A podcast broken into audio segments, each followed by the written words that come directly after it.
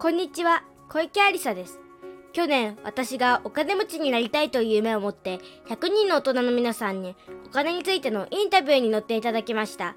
お話ししてくださった方、本当にありがとうございました。その後、本や勉強会に出たりして、また母ともいろいろ話して、お金や自分の夢について改めて考察しました。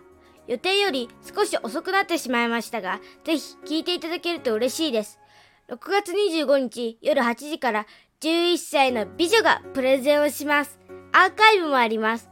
インタビューに協力してくださった方は無料、その他の方は500円、私のお小遣いにさせていただきます。